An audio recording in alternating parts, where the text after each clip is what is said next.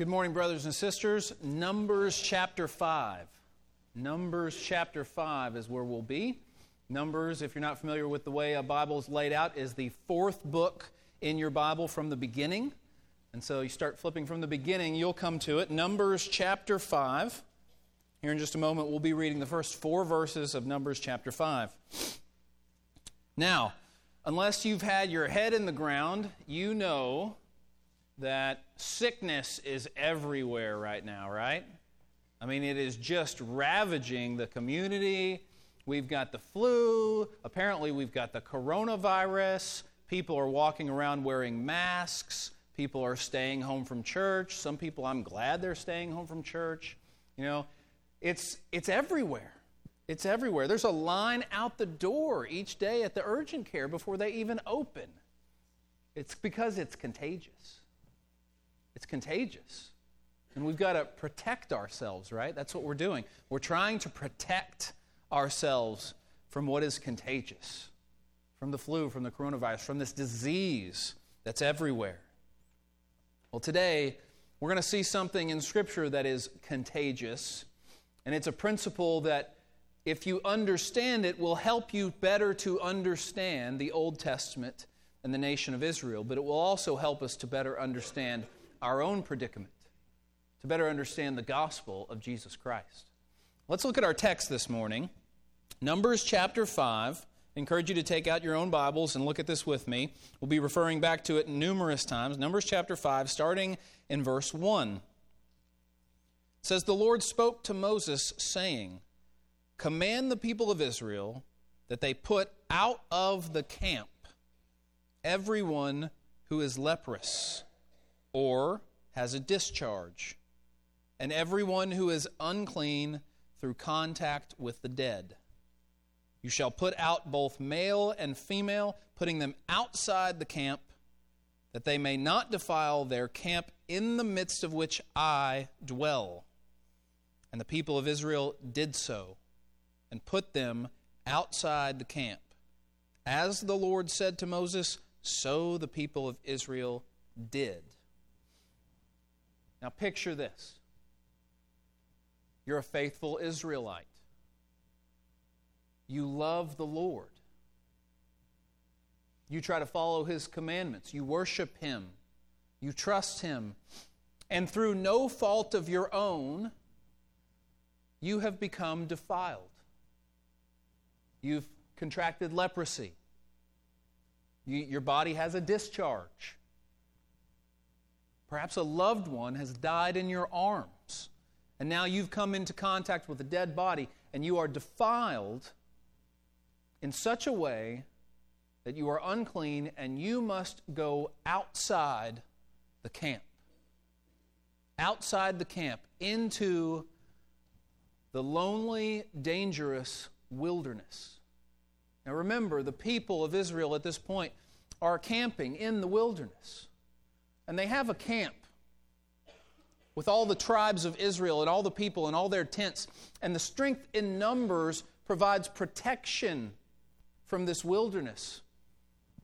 But you see, there's defilement that comes into the camp. And when it happens, these people must go outside of the camp, completely away from the others. Or think about it like this what's worse? Your spouse or your teenager has become defiled.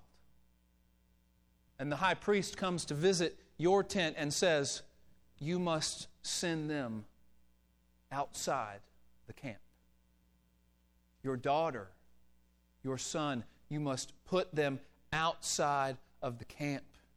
And you look at your, your young one and you say, It's going to be okay. The Lord's going to take care of you but we have to do this. This is God's command. We have to do this. Now you have to go outside of the camp. Seems hard, doesn't it? It seems like God's not very loving. What is going on here in the book of Numbers? Well, this morning, I want you to see through our text and some other texts that we're going to look at that this defilement, this uncleanness, has everything to do with our sin today.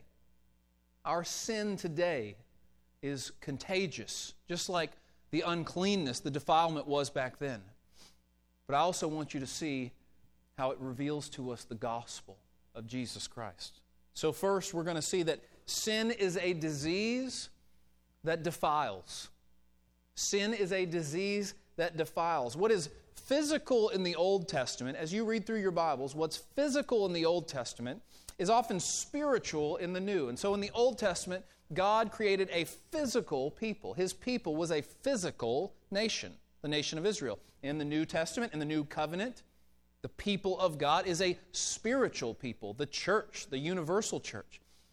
And just as that's the case, so as in the Old Testament, in the Old Covenant, defilement, uncleanness in a physical way, is representative of in the New Covenant our sin. Our sin in the New Covenant. And so notice in verse 3, in verse 3 back in our text, how it says they were to be put out of the camp so that they would not defile the place where God dwelled. And our sin is the same today, brothers and sisters. Our sin is the same today. Our sin defiles us and the things around us. It makes us unclean before God, it makes us unfit for His presence. You see, this text, this text teaches us something very important about God. As you read through the Bible, always be asking yourself, what does this text, no matter where I'm at, what does this text teach me about God? Because the whole Bible is about God. It's God's self revelation to us. So, what does this text teach us about God? Well, one very important thing it teaches us is that God desires to dwell with his people. This is a wonderful mercy and grace, a wonderful expression of his love. He desires to dwell with his people. He doesn't have to be like this, and yet he does. He desires to dwell with his people. And he knows the best thing he can do for people is to give them himself. Do you know that? The best thing that God can do for you is to give you himself.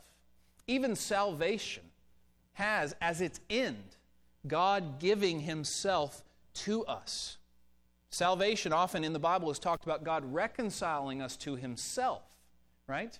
The ultimate goal in the end is for God in heaven to dwell with his people and to be with them as their God and for them to be his people as it was before sin came into the world. The best thing he can do for us is to give us himself. But as he seeks to do that, there's a problem. Sin becomes a problem in all of this. Why? Because of who God is, because of how holy he is. We've talked about this numerous times as we go through Numbers. Because of God's holy and pure nature, sin creates a problem when he wants to dwell with his creatures. Now, for the unbeliever, for the person who does not know Jesus Christ and has not yet been reconciled to God, the defilement of sin has separated you from God. For the unbeliever, the defilement of sin has separated you from God. Think about it. Adam and Eve sinned, and what happened? They were kicked out of the garden. Even though God wanted to dwell with them, they couldn't be in his presence because of their sin. God chose to dwell among the people in the wilderness in the tabernacle, right? The big tent that the priests were ministering at, the tabernacle, God chooses to dwell with the people there. But because of the sins of the people, his presence had to remain behind the curtain in a curtained off section of that tabernacle that they would call the most holy place. And you couldn't just go in there.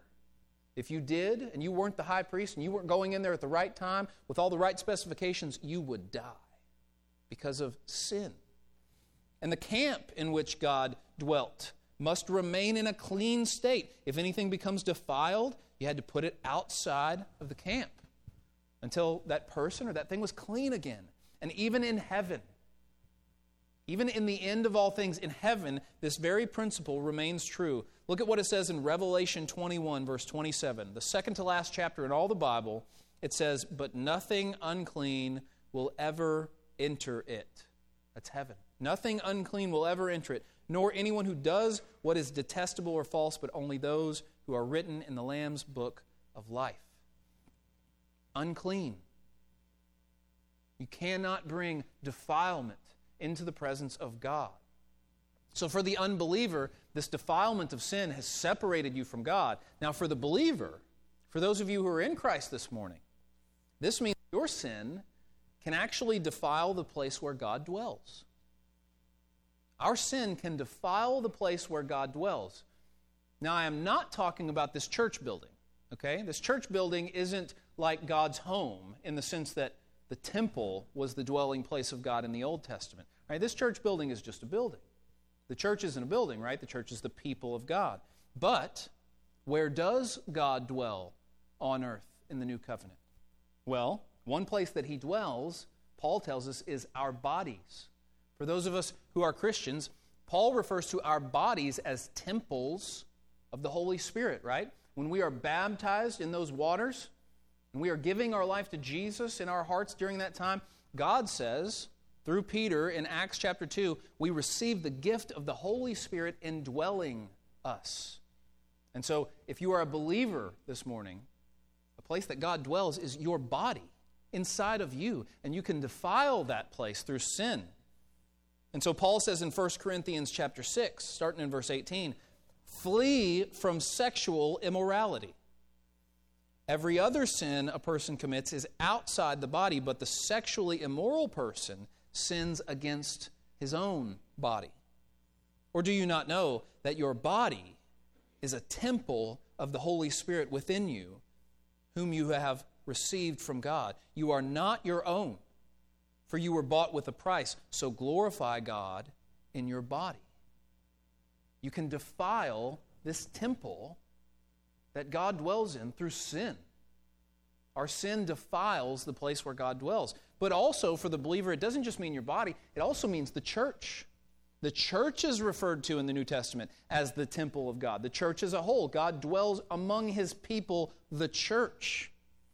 Not the building, but the people, the body of Christ. When those who claim to be believers and are members of the body of Christ do nothing about sin in their midst, it defiles the body and it infects it when those who claim to be believers, when those who are members of a church and say, Yes, Jesus is my Lord, but do nothing about sin in their midst, it infects the body, it defiles the body. Churches die all the time from making peace with sin in their midst.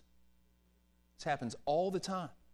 And so we see that God desires to dwell with his people, but any defilement must be done away with. Any defilement must be done away with. The place God dwells must be kept clean. So I ask you this morning are you willing to put your defilement outside the camp? Are you willing to put your own defilement outside the camp? What sins are in your life that need to be put outside the camp?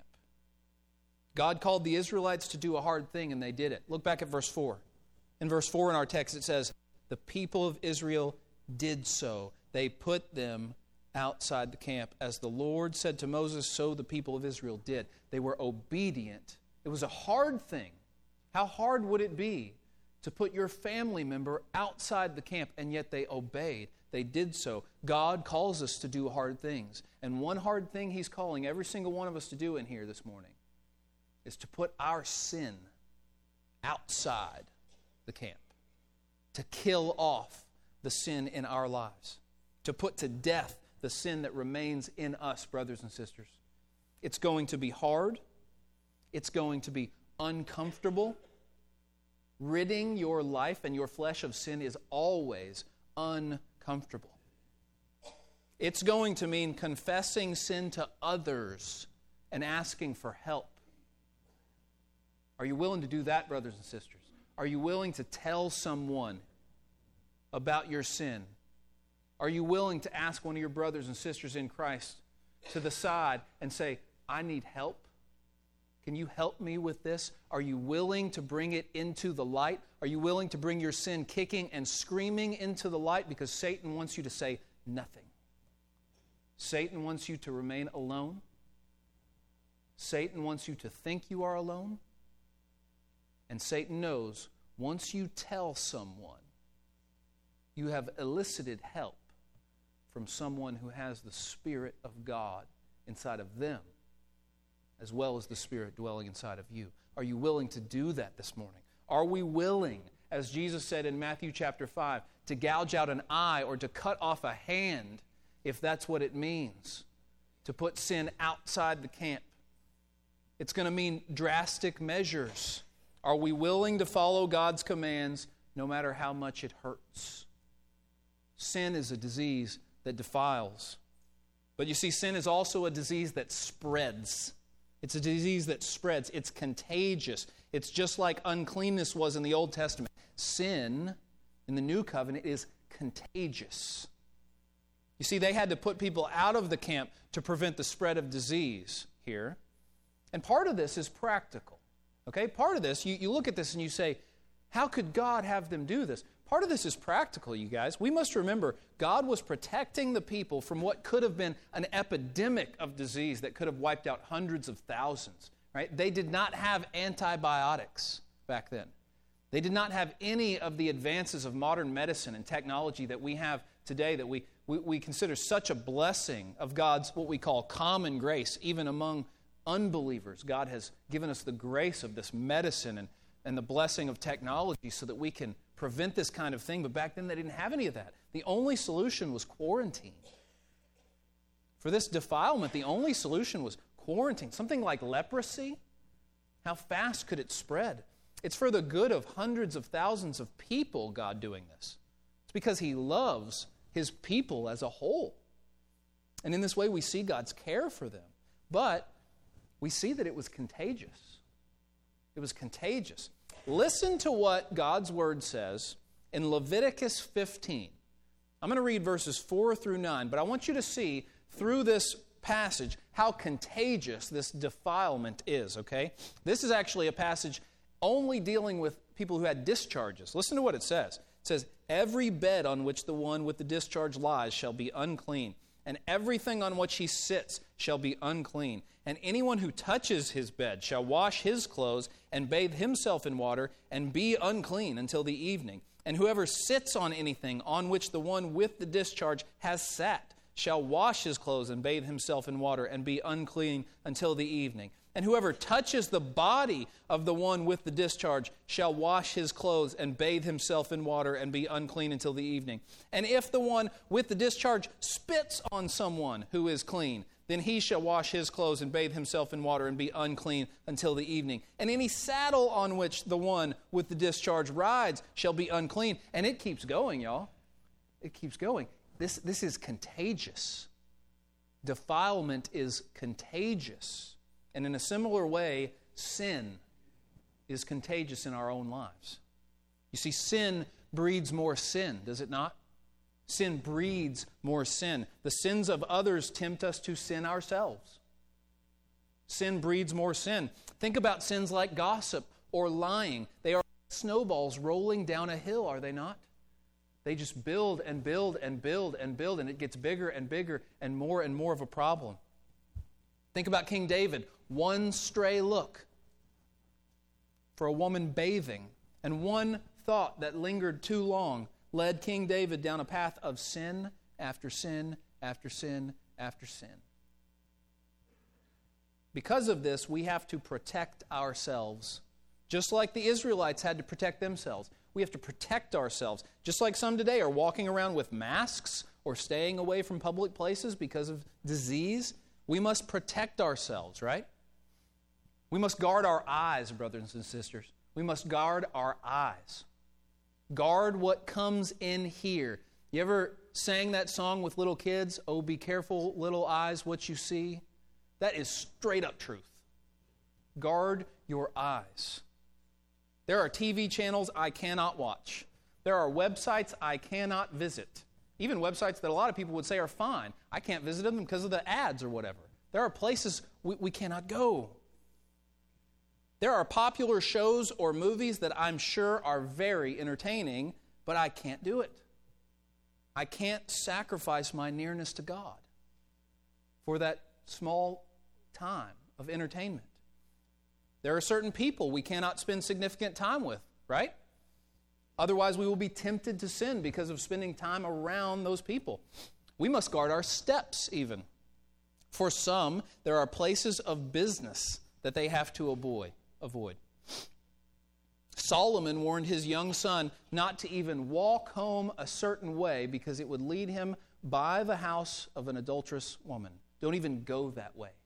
Take the long way home so you don't even have to be tempted by being in proximity Oh, be careful, little feet, where you go. You have to guard your computer. You have to guard your phone, right? Some of us need to get rid of our smartphone altogether. There are apps that we cannot have on our phone. Otherwise, it's going to lead us into sin. And every one of us, every single one of us, must guard our thoughts and be vigilant not to let an initial thought become a sinful fantasy or a sinful daydream, or let our minds run wild with judgmentalism about others and hypothetical situations. Isn't it interesting how in our thoughts we are always on the winning side of those hypothetical situations and others are always on the losing side of those situations that hasn't even happened yet? It's because our hearts our hearts are sinful. We are so prone to this. Guard your mind, people. And so, sin is not just something that defiles, it's a disease that spreads. It defiles and it spreads. We have to be on guard. But, my friends, finally this morning, I want you to see Jesus is the cure. Jesus is the cure. Ultimately, this passage here in Numbers is meant to point us to Jesus. This passage here in Numbers 5, 1 through 4, is ultimately meant to point you to Jesus. Notice the three categories God mentions here in Numbers chapter 5. Three categories of defilement one who has leprosy, one who has a discharge, and one who touches a dead body. Interestingly enough, in the book of Luke, Luke the physician tells us three stories about Jesus healing a leper Jesus healing a woman with a discharge, and Jesus raising a little girl who had died back to life. Let me take you there. Let me show you. These will be up on the screen. Story number one Luke chapter 5, starting in verse 12. Jesus heals a leper. Listen to what it says. While he was in one of the cities, there came a man full of leprosy. And when he saw Jesus, he fell on his face and begged him Lord, if you will, you can make me clean. And Jesus stretched out his hand and touched him, saying, I will be clean. And immediately the leprosy left him. Now, notice, Luke, who is a physician, tells us Jesus stretched out his hand to touch the man with leprosy. Now, back then, Scripture tells us that if you had leprosy and you were going to be around other people, you had to shout it out that you were unclean. You had to shout out, unclean, stay away from me, unclean, because it's contagious, right? Jesus reaches out his hand to touch this man. And everybody around him right there is saying, No, Jesus, don't touch him You'll become unclean. But what happens? When Jesus reaches out and touches the unclean man, Jesus doesn't become unclean. The unclean man becomes clean.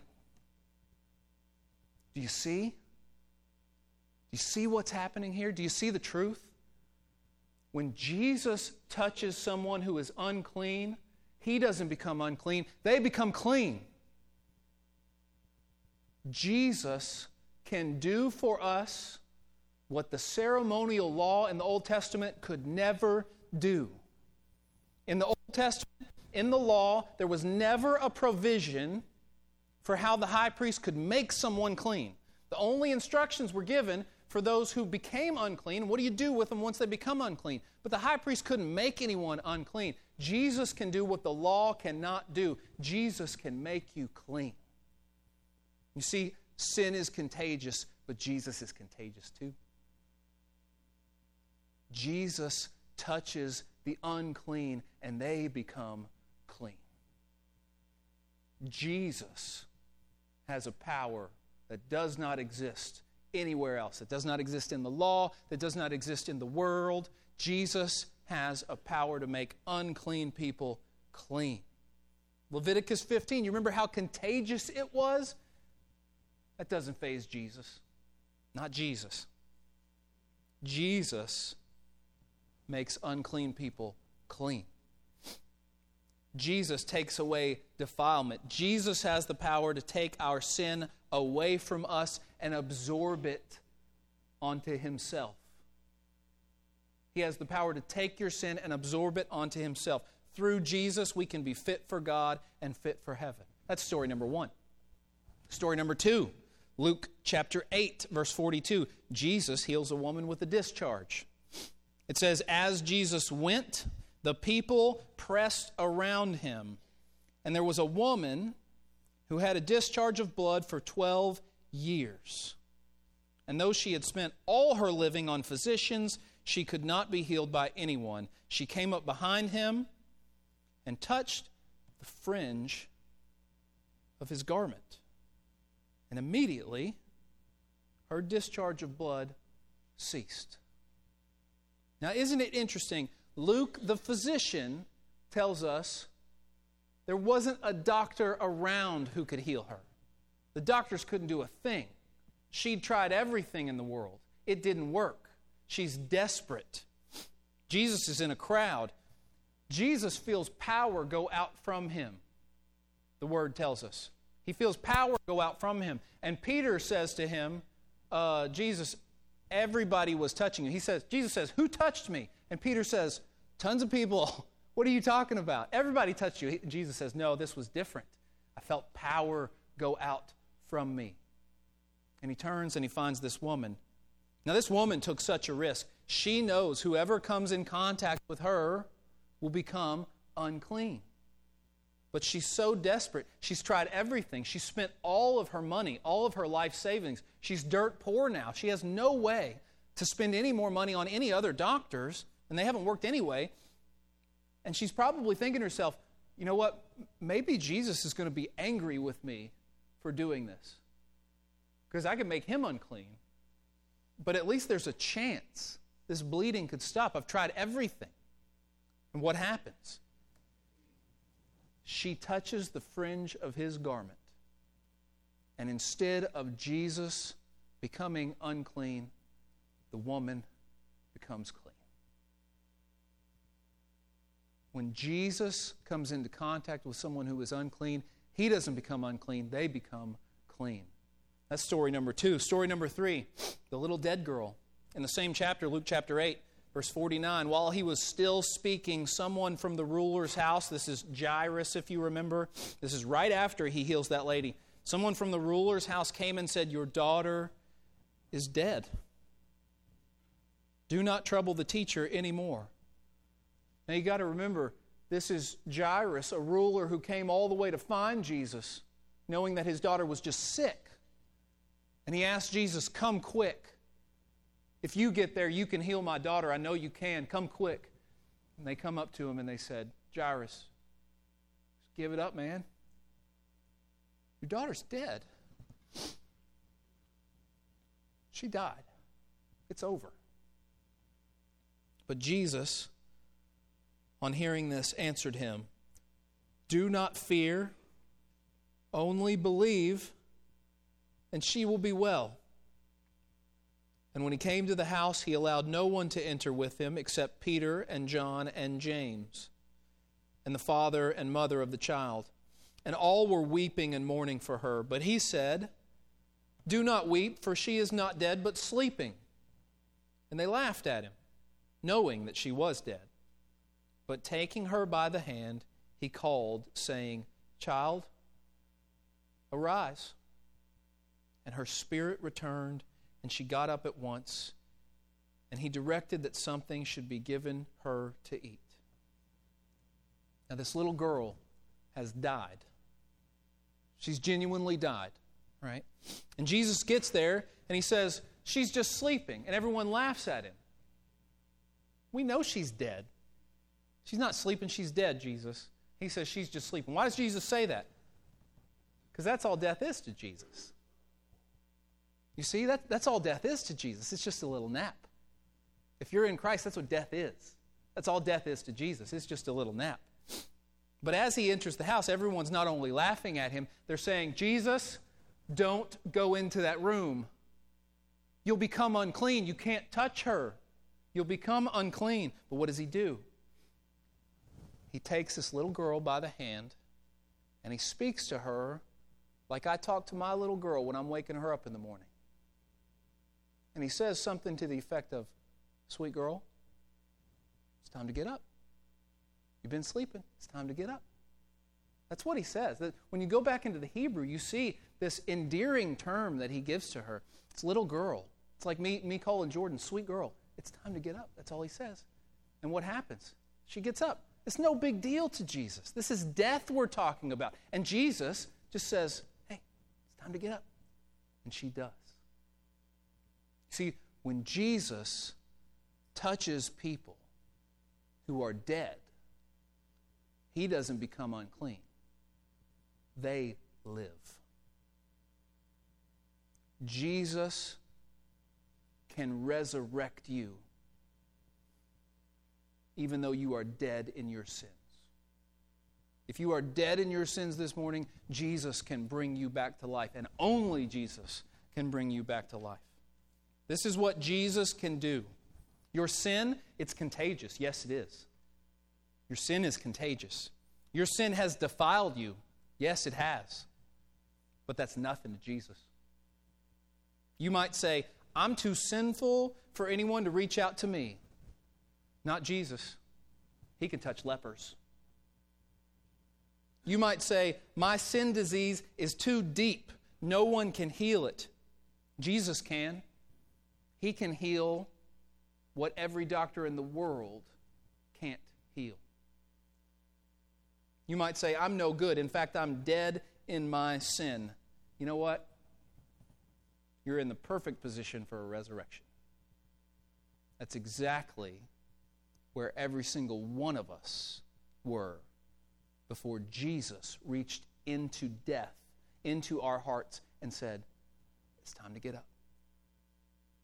That's exactly where every single one of us were before God spoke into our hearts and said, Let there be light. And we believed and we were saved. Jesus has the power to make unclean people clean. Jesus can take a defiled person and make them fit for God and fit for heaven. The only question is are you going to let Him? Will you let Him do that to you this morning? Let's pray.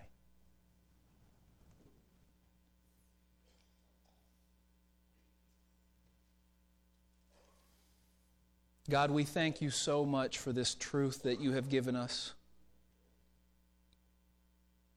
Thank you for the book of Numbers and for the, the principle that you laid out so long ago that this defilement has to be completely put out of your presence. But we thank you even more for Jesus who can step into defilement and be in contact with defilement and not be defiled himself. Thank you for our great mediator who steps in between us and you and cleanses us so that we can come into your presence. Thank you for his blood, which washes us clean of our defilement. God, I pray that this good news would crack open even the hardest of hearts. I pray that this news would embed itself deep into the minds and the souls of those that are here this morning, that we could not get away from what the Holy Spirit is saying to us today. In Jesus' name.